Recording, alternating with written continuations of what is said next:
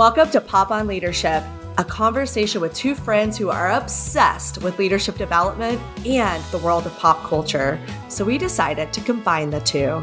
I'm Kara Kirby. And I'm Virginia Martinez.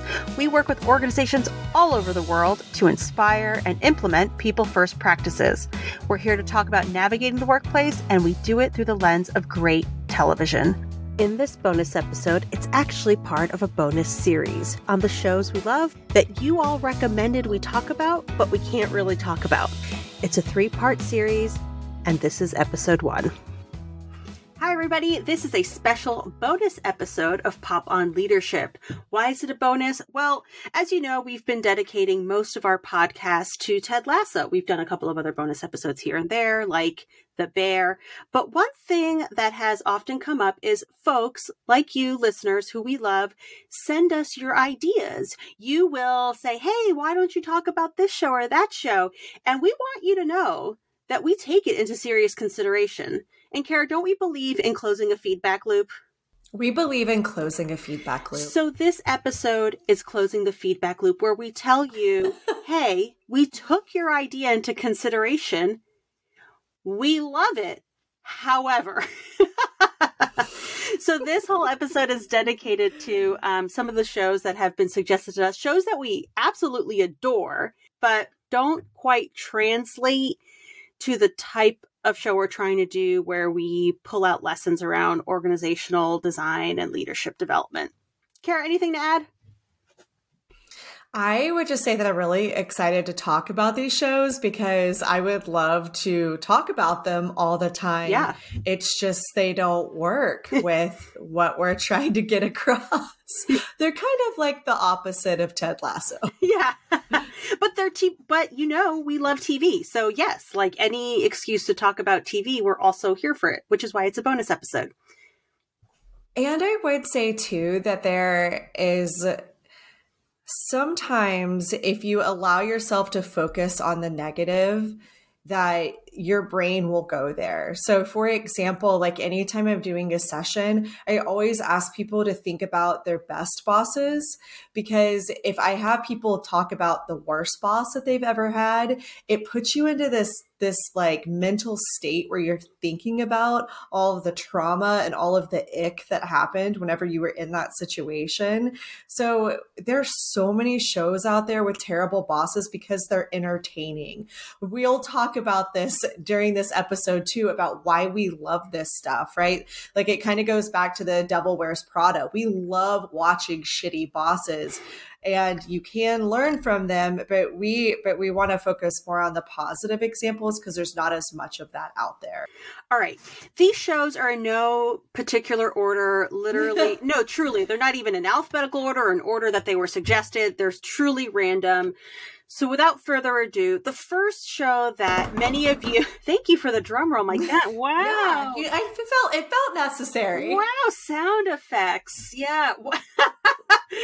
Taking it up a notch. Very early on, Pam, who we adore, was like, You're not gonna do something cheesy with sound effects, are you? We're like, No, no, no, but here we are. All right. Without further ado, the first one that was um highly recommended to us to unpack on the podcast was Severance, which is on Apple TV. So, Severance is called a psychological thriller or suspense drama. Sometimes it's referred to as sci fi. Basically, what it is, is people agree to be part of this severance program where your non work memories are separated from your work memories. Basically, you become two separate people, one at work and one outside of work, and each version does not know about the other. They refer to them as innies and outies. They are living completely different lives different personalities. The villainous company is called Lumon Industries. Um, and so season one unfolds where Mark, the main character played by Adam Scott, is sort of starting to unravel some conspiracy theories, but it's really hard to crack this case because as soon as you enter the elevator at the end of the day, your memory is wiped. So obviously, very interesting. Um, there's also a lot of delightful. I, you didn't watch this actually, Kara, right? Mm-mm, okay, I did not. I could not get into it. Why could you not get into it? Tell me. I don't know. I just, it was just, I just couldn't get into it. I didn't like the concept. Everyone told me to watch it, and my husband was yelling at me for not watching it, and I just couldn't. I, I don't know. It's I creepy. Get into it. It's creepy. it creeped me out. Yeah, yeah, it's a it's a little creepy. Um, it's very it's meant to feel very dystopian, you know, this like George mm-hmm. Orwell big brother, you know, you're having your behaviors and thoughts repressed, ever you're being surveilled at all times.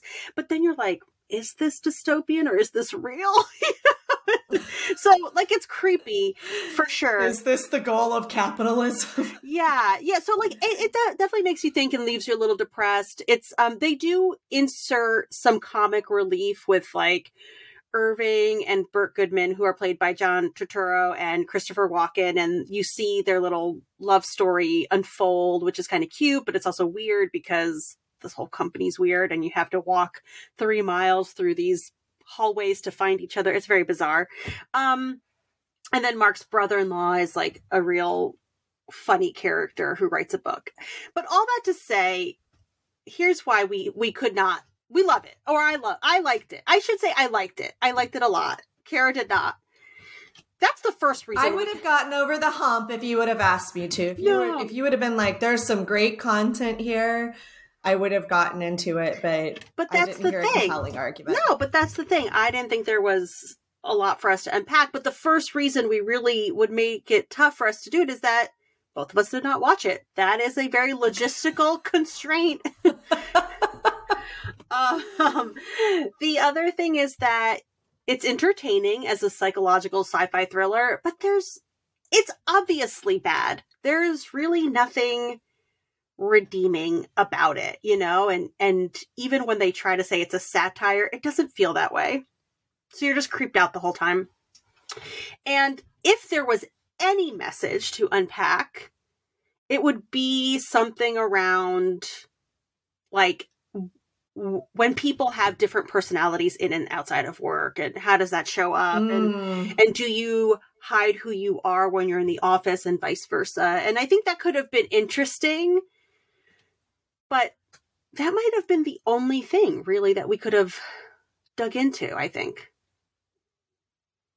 Yeah there's some i mean there's some interesting there that's usually a an idea that can be polarizing to people whether you show up to work as your authentic self. I think that that idea um, i mean i think people should right? Because i'm like very I, I, am for radical authenticity.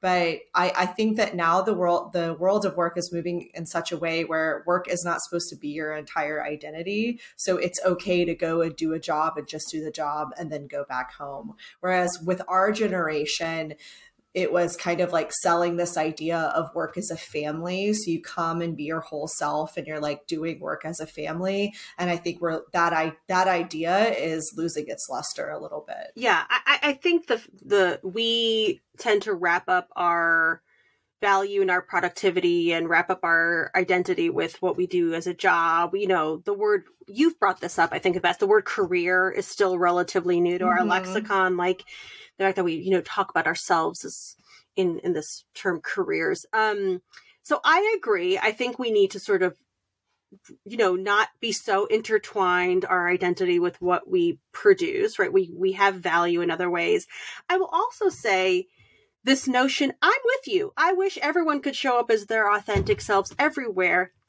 but what's implied is that you're going to be accepted and you're going to feel safe mm. doing that. And the reality is, that's really easier said than done. Like some people have no problem showing up as their authentic self because they're not going, they're not othered. They're part of the norm. Mm-hmm. They're safe. They're not going to get punished. For others who are more, more underrepresented or marginalized, that can be really dangerous to show up as your authentic self. You put yourself at risk. So, yeah. Yeah yeah, I I know there's so many different perspectives to it. And I, and I will say though that I think that it is it takes a great deal of energy to uh, change yourself to be in that work environment. Yeah. So to go in and have a professional mask. And I also think the downside of that is is that if you are not showing up as your authentic self, it's really hard to authentically to be an authentic leader, which is very important because if I have somebody and we're working together and I feel like I'm just talking to a robot, then I'm not going to be motivated to do anything. Like I you I think you have to have human connection at work and I would argue that you really can't get to human connection unless people are being vulnerable and being authentic with each other. So there's this this sweet spot I don't think we've figured out where we can let people come and just let their freak flag fly. That's what we used to say at, at our old job, but but also not make it so that work is your complete identity, and um, that's that's really hard to do. Yeah, and I and I, I guess my only thing is like yes, all of that, and that requires psychological safety. Oh, that requires the uh, a workplace and leaders that actually get it and know what they're doing, so that they can create that environment. Which that's few and far between. Because I did, I've worked in those. I, I my last company was like that. I know I talk about them all the time, but everybody showed up and they were like free. They could just like be goofy or they could be serious. Like everybody was accepted, and I think it was one of the main reasons why that company was so successful was because everybody knew how to create that environment environment, but there's an art and skill to being able to do that that I don't think a lot of companies have figured out yet. Yeah. What um in the cases where maybe people are just wrapping themselves up in their job and their career, their identity is mm. so intertwined. What advice would we be able to give people to start separating or detaching a little bit? Because it's tough. I mean, I hear what you're saying. It's one thing to show up as your authentic self, but the other, the flip side is when you bring work home and that stress, mm-hmm. that's not great. Yeah. So, um, I mean, I got to a point where all my friends were my work friends. It was like the only thing I thought of when I woke up in the morning, the only thing I thought of before I was going to sleep at night. Like, like sometimes when everything is so enmeshed, it's not your healthiest self either. So there's, that's why I'm saying it's like such a fine line of like not getting your entire identity wrapped up inside of your work. Um, so let me, yeah, like advice that if you're doing that, let me think on that. Let me hear your answer first, and then let me come up with a with a better response to this. Yeah, I, I guess it's tricky. It is tricky, and and we're always like, oh, we don't have advice, and then we give advice. But um, I remember I worked for a place that was just like had a very, and I don't mean this in a bad way, but like a very like we are family, rah rah rah culture. Everyone like everyone's their friends were their coworkers. Everyone hung out on the. It was just like, um, yeah, people were just really enmeshed. Um, the challenge with that, though, is then when you don't get the promotion you want, or you don't get the job opportunity you want, or there's layoffs. Mm-hmm. It's hard to remind yourself that you are working for a business, that you are an employee, you are, you know, and at the end of the day, as hard as it might be, someone might have to make a business decision about you that you now cr- just crushes your soul. And so I saw that happen over and over again. And mm-hmm. uh, and then and then my coworkers would always say, it's like, oh, this company is like that bad boyfriend that like you just keep going back to and you know you shouldn't be with and they're like this toxic boyfriend that like tells you they love you and then like I'm like no, this company is not that boyfriend. First of all, you are not like this company is the guy that you're like, oh, let me introduce you to my boyfriend. And they're like, oh, I didn't realize you thought we were dating. This is awkward. oh, geez. I That's thought, so true. Oh, shoot. I thought we were just having fun together. Oh, like, you thought you thought we were you thought we were a thing. ooh, awkward. Yeah. Whoa, cool. Okay. That's like once people can sort of understand that, like, if you want to have fun with this company and get what you want out of it, great. But if you are now treating it like a relationship, treating the company as a relationship and have the same level of expectations you would from another human, you will be disappointed. Mm-hmm. Yeah, totally. Like I see some people that are in such terrible situations and they're like, "Oh, well this company did so much for me, you know, like I could never leave them. I'm so loyal." I'm, you're right. It's like, "No, this isn't a person. This is a this is a business." Um okay. I, I think I had to take a pause on that because I have so much to say on this topic that I don't want to bore people to tears. I'm like, what's the most important thing I would say? Um, I, I would say that you are your career it's not the company. And yeah and you are your business. So like in every job that you're in it's it's looking at the resources that are available to you. Like how can i learn as much as mm-hmm. possible? Mm-hmm. how can i get to the positions as much as possible? How can i add as much to my resume? And know that this could change at any time. But me as a person i am my career and i am my trajectory. So i'm gonna i'm gonna use this as a as a system to collect as much as possible, add it to my resume. Maybe I grow here, but if I need my options opened, I've developed myself here so that I can go to other places.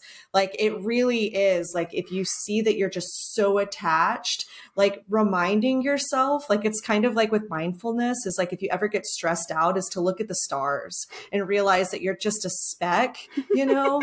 like this company is your whole world, but there's thousands of companies that are out there, and there's mm-hmm. really great companies that are out there. You have so many options. Mm-hmm. So keep collecting what you can collect, network your ass off, build your thought leadership, and remind yourself that you are your career. Mm-hmm. No, that's great.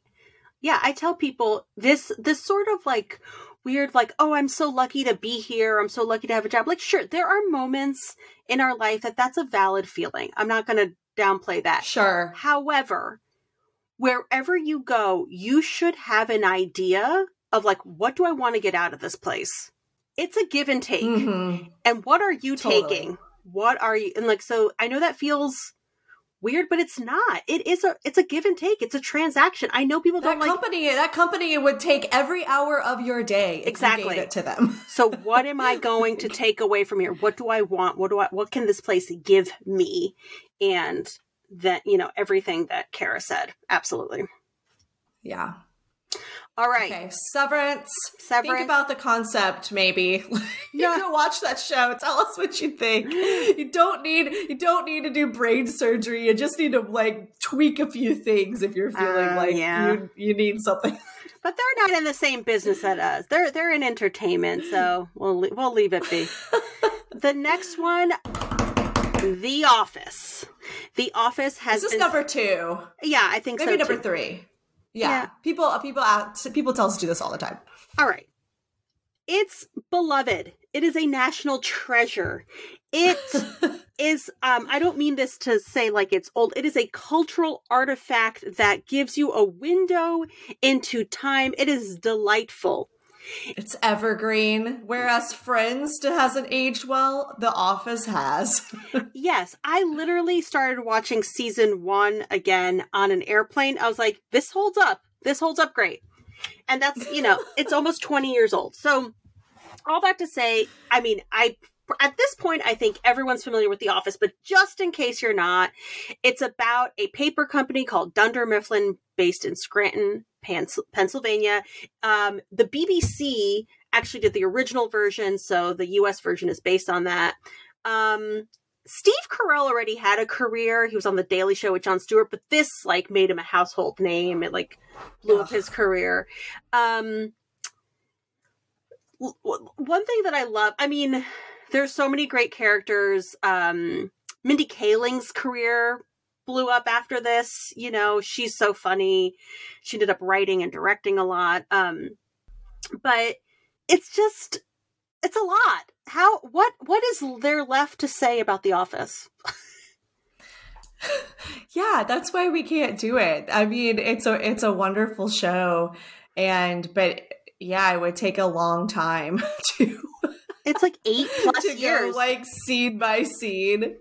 I do say I do think it's really interesting that it has held up and that you know what's you see on TikTok and a lot of social media is that there there'll be these videos of like these workplace dynamics and they go really viral because people have a shared experience mm-hmm. and it's and i and i would suspect the reason why the office has held up is because people are still having those shared experiences which makes you think that the world of work has not progressed very far oh, no. that people are still having the same issues and the same experiences at work yeah. with their bosses and with their coworkers which is wild 100% yeah. So how we can't like recap eight plus years of TV that easily or succinctly.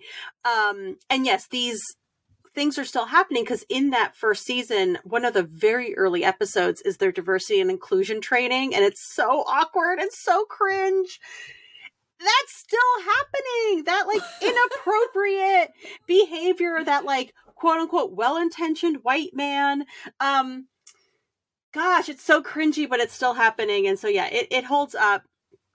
Um and I mean this in a loving way. It is so, so part of our culture and the ether and just out there that it's like a loving meme. It's become memeified, right? So there's really not much yeah. we can pull out. Um, it's hilarious.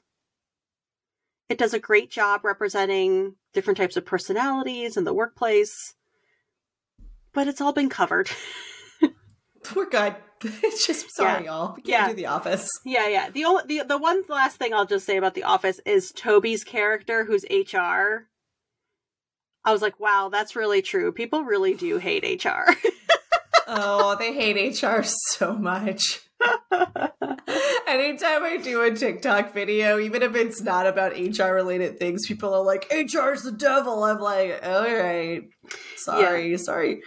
Sorry you had such a bad experience. I had coworkers who were on the HR team and they all had um, stickers on their laptop that said, I love Toby. so they, they found it funny. They took it in stride. Um, all right that wraps up our first episode in our three part mini-series on shows we love but can't talk about. Join us for part two, where we talk about the shows that were recommended the most by our listeners. See you then.